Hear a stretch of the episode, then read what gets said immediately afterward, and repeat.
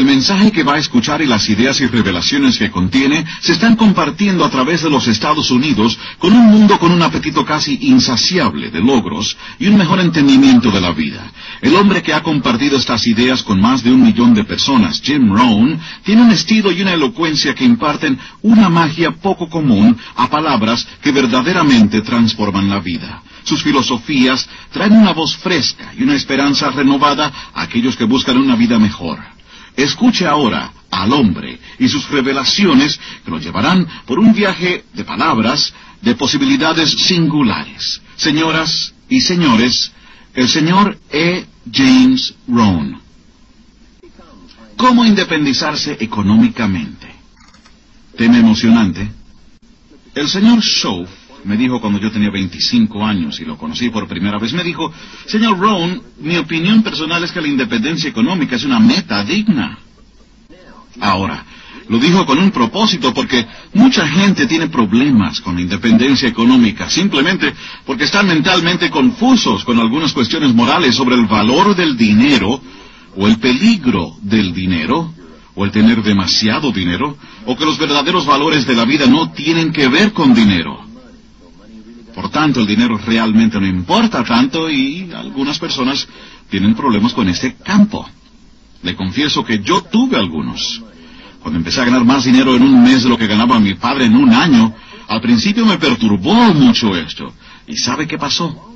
Por mucho tiempo ni siquiera quise decírselo a mis padres. No les dije nada. Pensé, ¿qué van a pensar?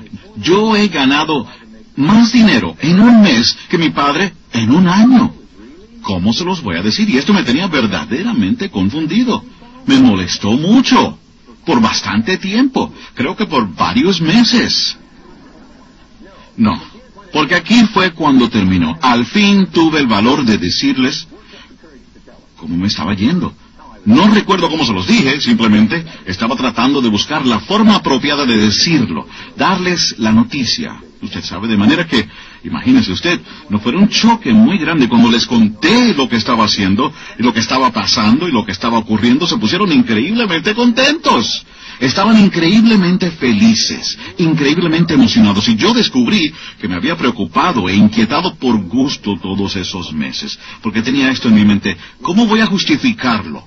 ¿Cómo voy a poder, ya sabes, resolver esto? ¿Cómo se van a sentir? Y efectivamente había inventado todo esto en mi mente y realmente no era verdad. Pero algunas personas verdaderamente tienen algunos problemas con la independencia económica porque creen que la moralidad de ganar mucho dinero es una cuestión válida. De vez en cuando. Alguna persona dice después de mi seminario, creo que usted habla demasiado sobre el dinero, el éxito y la buena vida. No se encuentra ahí. La buena vida no es solo dinero y éxito y ganar mucho dinero y estar bien económicamente. Y yo entiendo esto. De veras que sí. Y he reflexionado sobre estos asuntos todos estos años. Y no quiero que parezca que los verdaderos valores están solamente en ir detrás del dinero o del éxito económico. No es así. Y espero que mi seminario tenga suficiente sustancia para que no piense que lo engaño, haciéndole pensar que solo pienso en el éxito económico.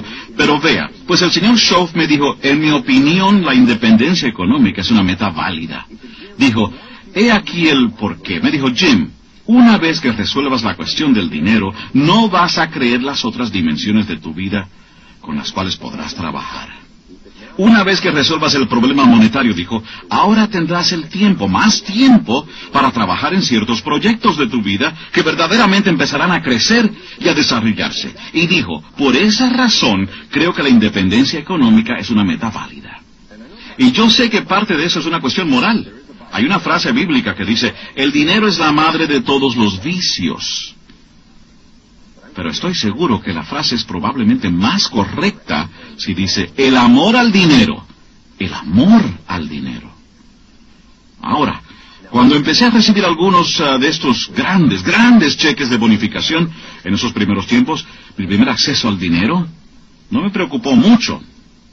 Ya sabe, si me iba a echar a perder o no. Uno de mis amigos, bueno, su amigo adinerado, cuando él empezó a ganar mucho dinero, dijo, Roberto, yo no sé si deba darte todo este dinero o no, pues tú sabes que el dinero ha echado a perder a mucha gente. Y Roberto dijo, solamente dame esta oportunidad. Y simplemente veamos qué pasa. Así que estoy seguro que todos estamos dispuestos a pasar por eso esa primera vez. Pero sé que es una cuestión moral. A veces es algo con que se tiene que luchar.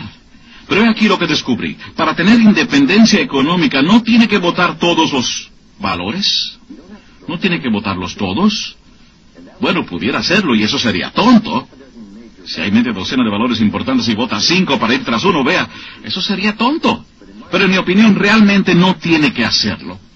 Pero ahora, con respecto a la cuestión moral, para todos aquellos que me insisten en que yo hablo demasiado sobre el dinero y las finanzas para alcanzar el éxito, les contesto con otra pregunta para refinar mis técnicas de debate.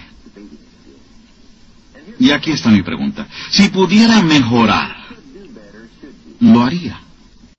Está bueno eso. Para mi lado del debate, ¿verdad? Si pudiera mejorar, debería hacerlo. Algunas veces la gente usa la cuestión moral como una excusa para holgazanear y no mejorar. Entonces, por otra parte, parte de esto es solo el reto de ver en qué se puede convertir sin importar la cantidad. Un hombre me dijo una vez, bueno, señor Rohn, estoy ganando unos $50,000 al año, ¿no es eso suficiente? Y le dije, sí, es suficiente si está rindiendo a capacidad máxima, pero si es capaz de $500,000 al año, usted en cierto modo es un fracasado. Vea, no es la cantidad lo que importa, lo importante es el alcance de su capacidad. Eso es lo que queremos hacer. Use su capacidad hasta el máximo, cualquiera que sea la cantidad. Si es $5,000 al año, maravilloso. Si se están extendiendo de verdad económicamente, haciendo lo mejor posible, y la cifra resulta ser $5,000, maravilloso. Si es $50,000, maravilloso. Si es $500,000, maravilloso. Mientras se esté extendiendo su capacidad personal, mental, al límite, cualquiera que sean estas cantidades, esas son las cantidades. ¿Por qué? El señor Shoaff tenía esta filosofía sencilla. ¿Hasta dónde se debe llegar? La respuesta, ¿hasta dónde se puede llegar? ¿Cuánto debe ganar? Lo más que pueda. ¿Cuántos libros debe leer? Todos los que pueda. ¿Cuánto debe ganar? Todo lo que pueda. ¿Cuánto debe compartir? Todo lo que pueda. ¿Cuánto debe lograr? Todo lo que pueda.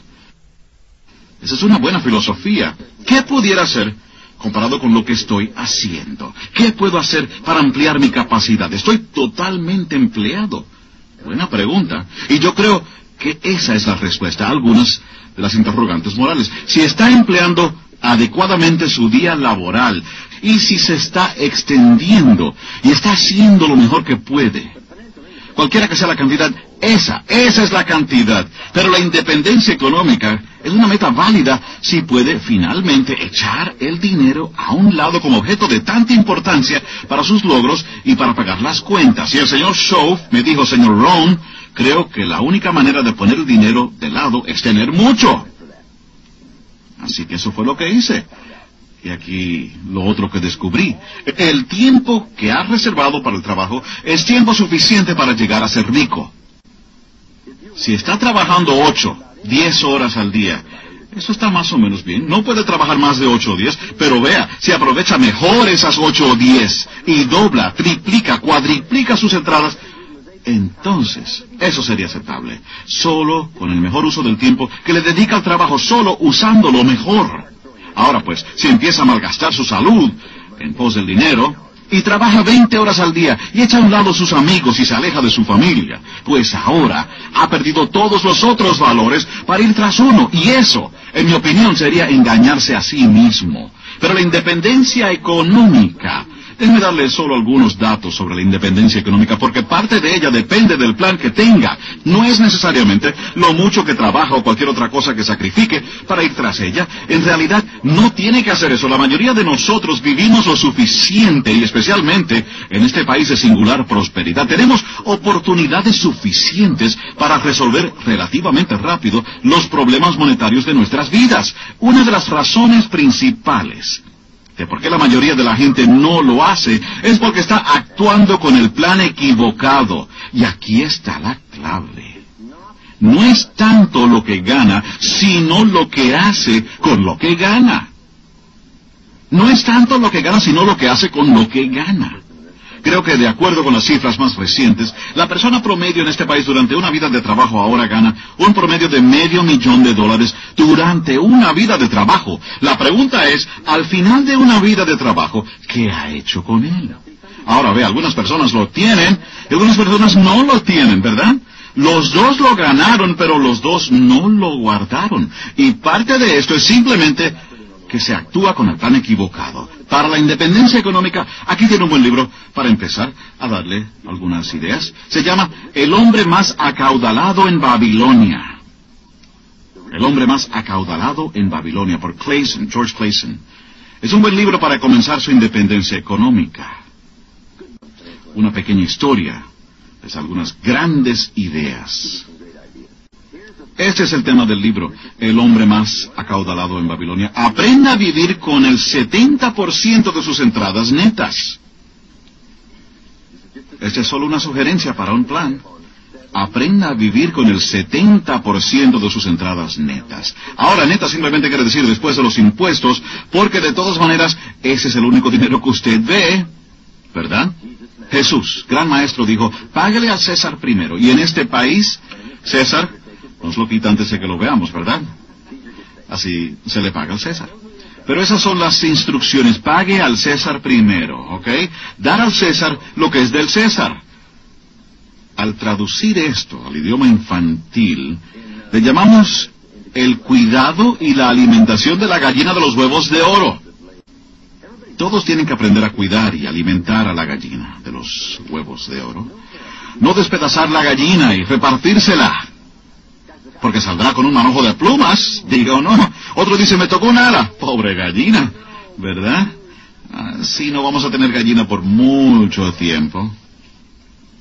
Debe cuidar y alimentar a la gallina de los huevos de oro. Y usted dice, bueno, la gallina come demasiado. Bueno, esto puede que sea verdad. Tal vez todos pagamos un poquito demasiado en impuestos. Estoy seguro, correcto. El presidente está tratando de que el Congreso rebaje los impuestos de algún modo para que la gallina no coma tanto. Todas las gallinas tienden a comer demasiado, ¿verdad? Así que el gobierno gasta demasiado dinero. La gallina se pasó de peso. Yo entiendo eso. Pero todos estamos un poco pasados, ¿verdad? Todo por longevidad tiende a desviarse. Todo necesita corrección. Y eso es parte de la vida. Mientras más tiempo dure algo, más tendencia tiene a comer un poco de más. Darse demasiado gusto. Acumular demasiado poder. Ya sabe, eso es natural, ¿verdad? Y el gobierno es igual, ¿verdad? Usted contrata a un sirviente para la casa. Ahora, él quiere ser el mandamás. Usted le dice, no, yo lo contraté para sacar la basura, no para que dé las órdenes, pero efectivamente por longevidad, ¿verdad? La gente solo recoge y recoge y recoge más poder. Y así. Y entonces hay que enderezarlo, ponerlo de nuevo en su lugar, ponerlo de nuevo en su lugar. Todo necesita corrección, nuestras dietas, nuestras vidas, nuestras amistades, matrimonio, todo tiende a desviarse, va relativamente bien y empieza a irse a la deriva. Lo vuelve a enderezar, empieza a irse a la deriva. Eso es parte de la vida, así que la gallina si come demasiado, yo lo entiendo, y es posible que paguemos demasiado en impuestos. Y el gobierno gaste demasiado de nuestro dinero, un poco imprudentemente, lo entiendo. Pero vea, Jesús dijo que tienen que cuidar al César, porque parte de la responsabilidad del César es ser la gallina de los huevos de oro. Necesitamos tener una sociedad, necesitamos tener un gobierno, o no tendrían mercado, ¿ok? Y de algunos otros gobiernos del mundo sí nos tenemos que proteger. Alguien tiene que pagar por el radar, y el Polaris, y los submarinos, y los B-52, y los cohetes. Alguien tiene que pagar. Ve, a mí no me importa pagar mi parte del radar, usted sabe, y contrata a alguien que lo vigile, y asegurarme de que se queden allá los malos. Hay que hacer eso, hay que cuidar y alimentar a la gallina. El señor Shoaff me enseñó a ser un contribuyente feliz. Ahora, eso fue una cosa totalmente nueva para mí. Ser un contribuyente feliz. No un contribuyente reacio, ¿ok? Tiene que cuidar y alimentar a la gallina. Y en este país, naturalmente, usted sabe que primero se va una parte de nuestros ingresos, a lo mejor sea un poco demasiado, pero pague alegremente de todas formas, ya sabe. A lo mejor se resuelve y lo rebajan un poco, o lo que sea, simplemente páguelo alegremente, porque tenemos que tener ejército, marina, fuerza aérea y submarinos y barcos de guerra. Tenemos que demostrar nuestra fortaleza. Tenemos que ser un líder del mundo libre, de veras. Y todo esto hay que pagarlo. Así que no me importa pagar mi parte, todo el mundo debe pagar su parte. En mi opinión personal, los más pobres de los pobres deberían pagar impuestos federales sobre la renta, aunque sea $1 al año, para que tengan sentido de haber contribuido al cuidado y alimentación de la gallina, en vez de simplemente recibir. También contribuir por lo menos $1 al año los más pobres de los pobres para que tengan el sentido de ayudar a pagar por la seguridad y la estabilidad del país. Porque vea, con nuestra marina y ejército y fuerza aérea actual y la estructura del gobierno y la seguridad que tenemos alrededor del mundo nos mantiene estables aquí en nuestras casas, ¿verdad? Donde podemos trabajar y disfrutar de nuestras posibilidades comerciales, bienes y servicios comerciales, y hacer dinero, divertirnos y dar fiestas. Ahora, ¿alguien está dispuesto a hacer todas esas cosas por allá, mientras nosotros estamos aquí, divirtiéndonos, haciendo dinero y dando fiestas? A mí no me importa pagar mi parte, ¿ok?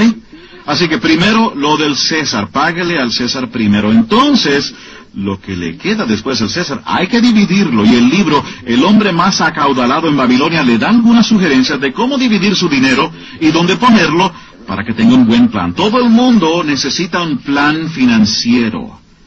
Porque he aquí como seguramente acabará sin un centavo. Se gasta todo lo que gana. Así que simplemente termina sin un centavo. Ahora, en esos primeros días, hace mucho tiempo, yo gastaba más de lo que ganaba. Por eso es que estoy llegando al presupuesto, finanzas, financiar el déficit en mis gastos, ¿ok? Algunas sugerencias sobre qué hacer con el dinero que le queda ahora, después de los impuestos. Una es aprender a ser emprendedor. Las rentas son mejores que un sueldo. Todo el mundo debería convertir parte de sus entradas, aunque sean solamente de su sueldo, en capital y convertirse en capitalista.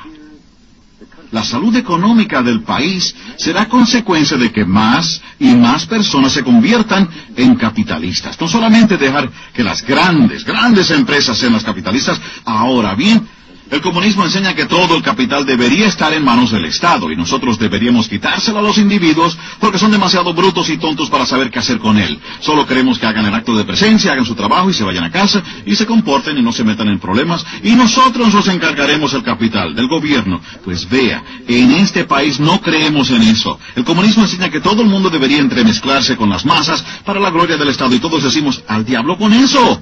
El Estado es el sirviente y toda la gloria para el individuo.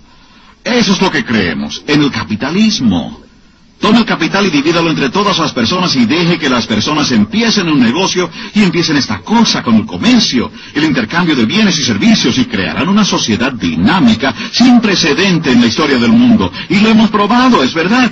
Pero ve, el comunismo dice que le den al Estado todo el capital. Y no estamos de acuerdo. Creemos que todo el mundo debe ser capitalista, usar el capital a su manera. Se les ocurrirán cosas que al Estado no se le ocurrirá. Y reaccionarán con más rapidez que el Estado. Correcto. El Estado siempre está atrasado 2, 3, 4 años. El gobierno siempre llega tarde. Y siempre gasta demasiado dinero. El capital debe estar en manos de los individuos. Ahora, si no usan el capital y se convierten en capitalistas, y usted no lo hace, y el otro no lo hace, y otro no lo hace, y nadie lo hace, dentro de poco adivine qué pasa. Ahora, el capital empezará a pasar al Estado porque la sociedad tiene que sobrevivir.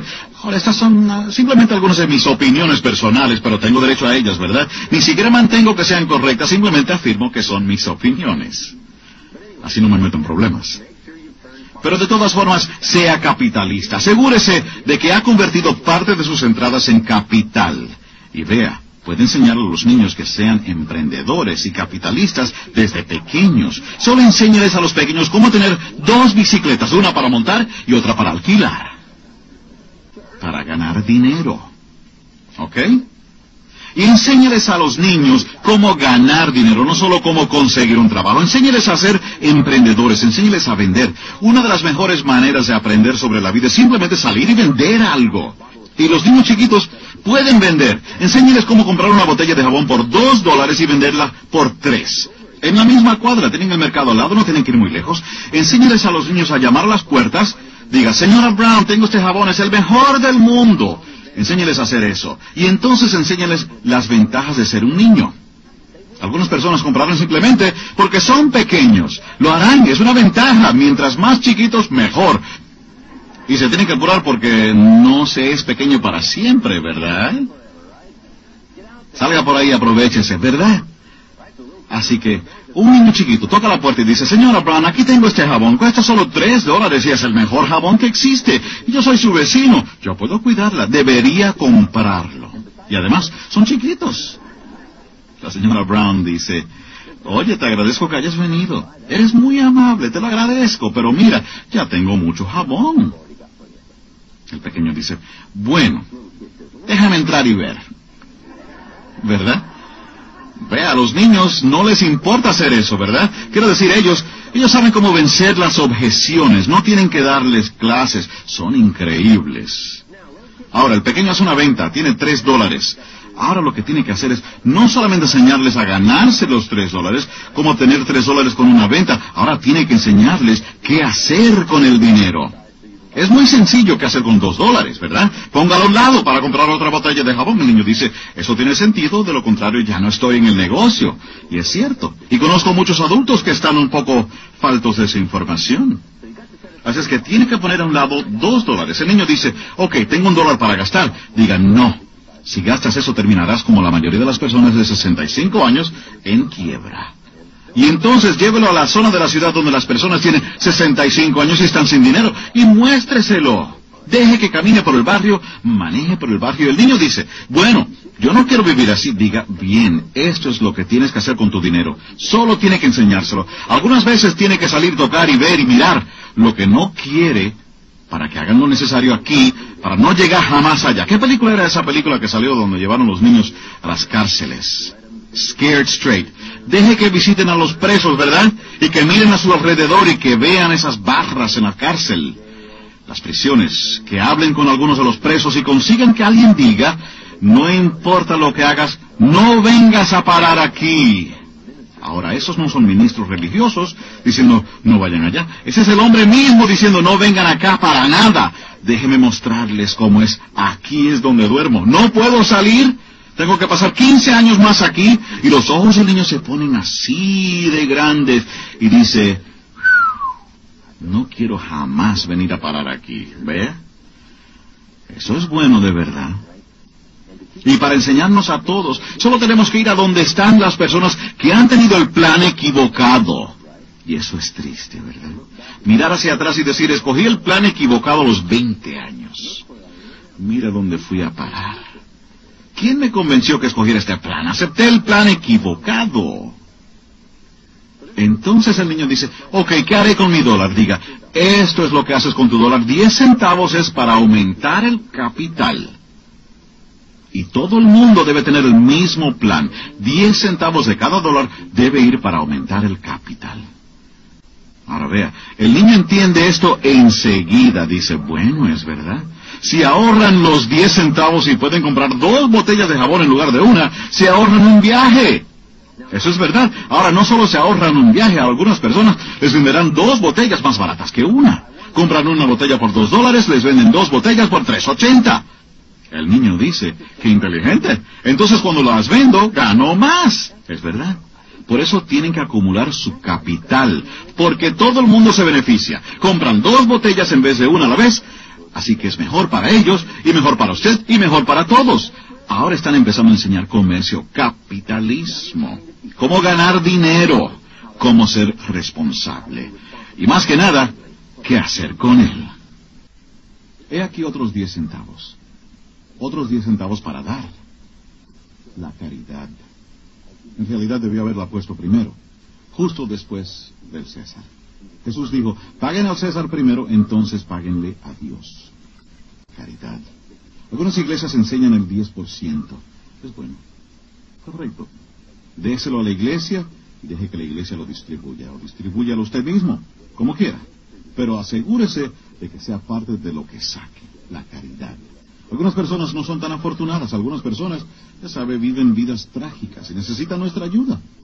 Así es que ponga el 10% a un lado para ayudar a los menos afortunados, los que no pueden ayudarse a sí mismos.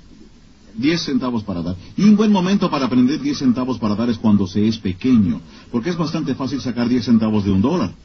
Lo que es un poquito más difícil es sacar $100,000 de $1,000,000. Alguien dice, si tuviera $1,000,000 daría $100,000. No estoy tan seguro. Sí, es mucho dinero. Más vale que lo aprendamos ahora, por si acaso, ¿sabe? Tiene los billetes grandes y no quiere soltarlos. Así que desarrolle el hábito ahora de los 10 centavos, ¿verdad?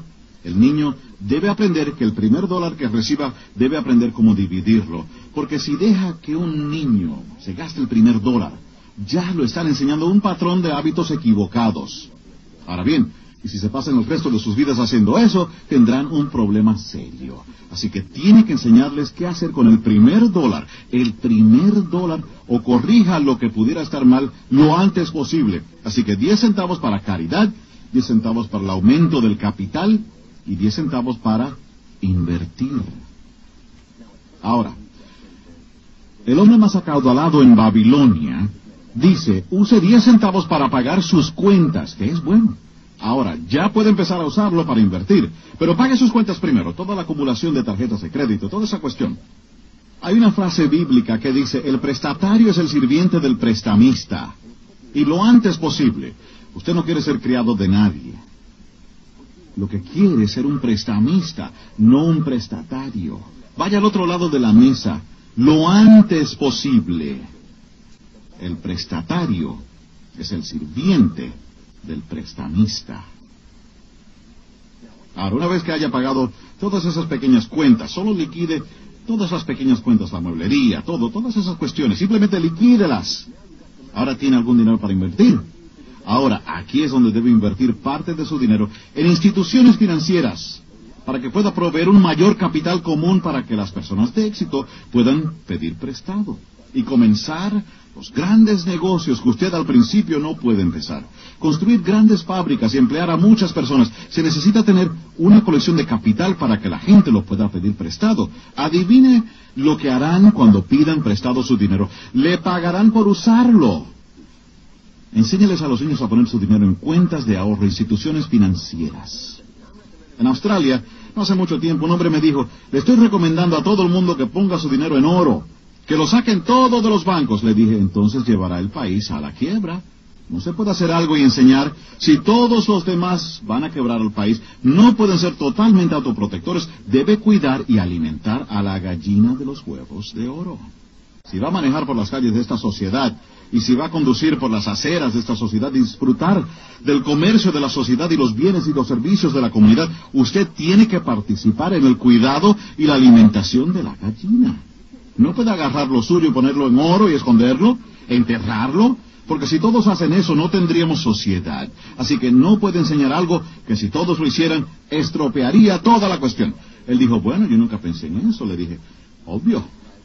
Correcto. Ahora, debe pensar, debe reflexionar. ¿Qué ayudaría a toda la sociedad? Alguien dice, bueno, voy a tomar todo lo que tengo, me voy a encerrar con barricadas, ir a una cueva en las montañas y esperar con un revólver. Bueno, si todos hicieran eso, entonces se acabaría el mundo. Y Dios tendría que volver a empezarlo todo de nuevo, y ya lo ha hecho en más de una ocasión. Pero a la mayoría de la gente no le gustó el proceso. Bueno. ¿Qué es lo que ayudará a todos? ¿Qué va a ayudar al comercio? ¿Qué puedo hacer con mis impuestos y con los ahorros para ayudar a las instituciones financieras a crear negocios y a emplear a más personas y mantener la salud del país en movimiento y viviendo? Bien, solo tiene que pensar, no solo en usted, ¿verdad? Pensar en uno mismo es para desarrollar la técnica. Ahora también necesitamos pensar hacia afuera, sobre lo que podemos hacer, mi parte, mis 10 centavos, mi %. Y usted puede enseñarle esto a los niños. Ponga su dinero en instituciones financieras. El niño dice, bueno, ¿me lo devuelven? Diga, claro que sí. Lo toman prestado por un tiempo y te lo devuelven y también te pagan interés. Te dan dinero por usarlo. El niño dice, qué inteligente. Y entonces le dicen lo impresionante. Él dice, sí, pero le pagan a los niños. Y usted le da la buena noticia. La misma tasa que le pagan a los grandes. Ahora ellos pueden empezar a actuar como si fueran grandes. Porque ahora, número uno, son prestamistas en lugar de prestatarios. Y les están pagando tanto como a los grandes. Aunque tengan 10 años, le pagan el mismo %. Él dice, ¡wow! Ahora, pues, le ha enseñado también a los niños a ser contribuyentes felices. Porque los niños se convierten en contribuyentes tan pronto gastan dinero. Van a la tienda local, gastan 50 centavos, el tendero dice, adivine. 3 centavos más. El niño dice, aquí dice 50 centavos, él dice, son 53 centavos, tienes que darme 3 centavos más. El niño dice, bueno, ¿para qué? ¿Quién se queda con ese dinero? Ahora, a los 10 años, es un contribuyente. Tiene que dar 3 centavos más. Del dinero que ganó, lo trabajó, es suyo. Pero el tendero dice, tienes que darme 3 centavos, es para impuestos. El pequeño dice, pero nada más tengo 10 años. No importa. A los 10 años te conviertes en contribuyente. Ahora, tiene que enseñarle a los niños a ser contribuyentes felices. ¿Y para qué son los 3 centavos? Si no, van a estar confundidos. Así que le enseñan para qué son los 3 centavos. Diga, ¿ves las aceras y las calles? Cada persona no puede hacer su pedazo de la calle, no tienen el equipo. Así que lo que hacemos es que juntamos todo ese dinero de todos nosotros y le pagamos a alguien para que haga esas calles y esas aceras para que puedas montar tu bicicleta y llegar lejos. El niño dice, bueno, eso tiene sentido. Así que toma mis 3 centavos, haré mi contribución. Es parte del cuidado y la alimentación de la gallina de los huevos de oro. Y entonces también enséñale a los niños, ¿ves ese carro de policía? Es tuyo. Es tuyo. Y el tipo adentro de él es uno de tus empleados. ¿Cómo les llaman? Sirvientes públicos, empleados públicos. Así que a los 10 años tienen empleados, sirvientes, cuidando, manteniendo alejados a los maleantes. Cuando te metes en líos, llamas. Vea, una vez que los niños entiendan, una vez que la gente entienda dónde va el dinero, para qué es, hacen la contribución con alegría. Divide su dinero con alegría en vez de con renuencia. Entonces, puede cambiar toda esa confusión interna y entusiasmarse más por su participación y por hacer su parte y por aprender técnicas y crecer para convertirse en una parte increíble de la sociedad en lugar de una parte renuente y una parte morosa y una parte infeliz y una parte desdichada. Y lo hace con animosidad en vez de con alegría. Así que puede imaginarse lo compleja que es la sociedad y cómo cambiaría si todos tuvieran esos sentimientos. Pero si un número suficiente de nosotros los tenemos, vea, pudiéramos afectar a todos los demás, al menos en alguna forma, lo que hacer con su dinero. Así que ahora ha puesto a un lado el 30%, aprenda a vivir con el 70%, ¿bien? Primero el César, después Dios, 10 centavos para el aumento del capital, 10 centavos para invertir. Vivan con el 70. Ahora bien, una vez que les vaya extremadamente bien, hasta pueden empezar a vivir con menos, y menos, y menos. Porque la cantidad cada vez es más, y más, y más. Ahora, unos cuantos consejos más sobre las instituciones financieras. Aquí están. Número uno, si hace tiempo que no lo hace, prepare su estado de cuentas. Un estado de cuentas es simplemente un pedazo de papel dividido a la mitad, y de un lado pone toda la lista de sus activos, el valor de sus activos, del otro lado pone todo lo que debe, que se llama pasivos. Entonces, resta uno del otro, y ahora tiene lo que se llama el capital neto.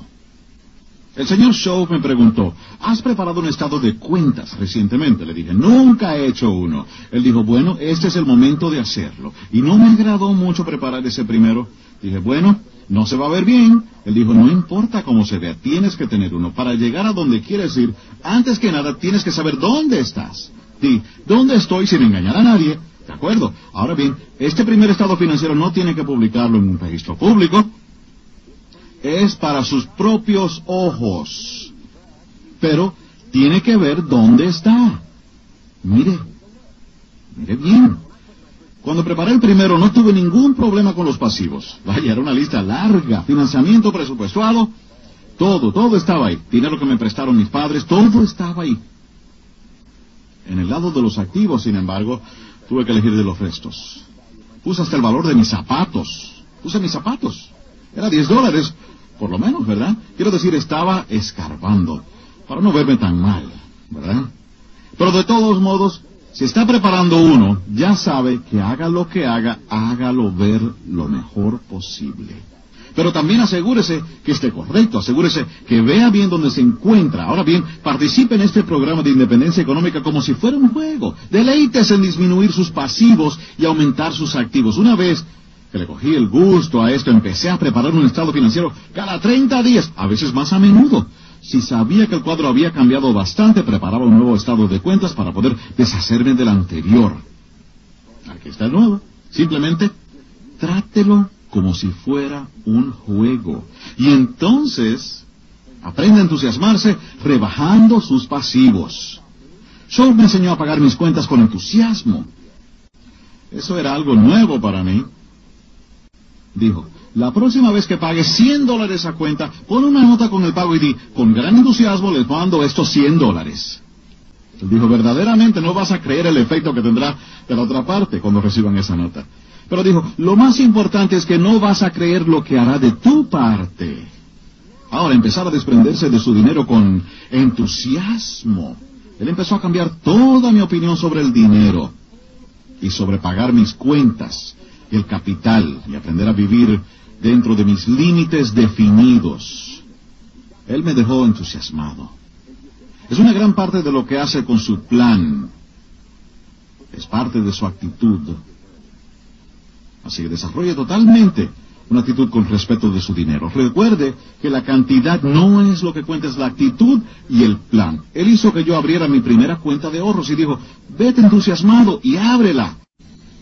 Así que me encaminé hacia el banco y abrí mi primera cuenta de ahorros. Pues eso me costó trabajo. Soy un hombre hecho y derecho. Y le dije a la empleada que me atendió en el banco, le dije, quiero abrir una cuenta de ahorros. Ella dijo, bien, ¿cómo se llama? Dije, el señor Rohn. Ella dijo, señor Rohn, simplemente llene esto. Le dije, está bien. Así es que lo llené, le dije, aquí está. Lo miró y me dijo, está bien. Dijo, ¿cómo lo va a empezar? Dije, ponga 10. Ella dijo, ¿10 qué? Dije, $10. Ahora Shoaff dijo, ¿ten entusiasmo? Bueno, ve, ahí tuve problemas. Tengo 25 años, estoy casado, formando una familia, trabajo y asisto a la universidad y estoy abriendo mi primera cuenta de ahorros con solo $10.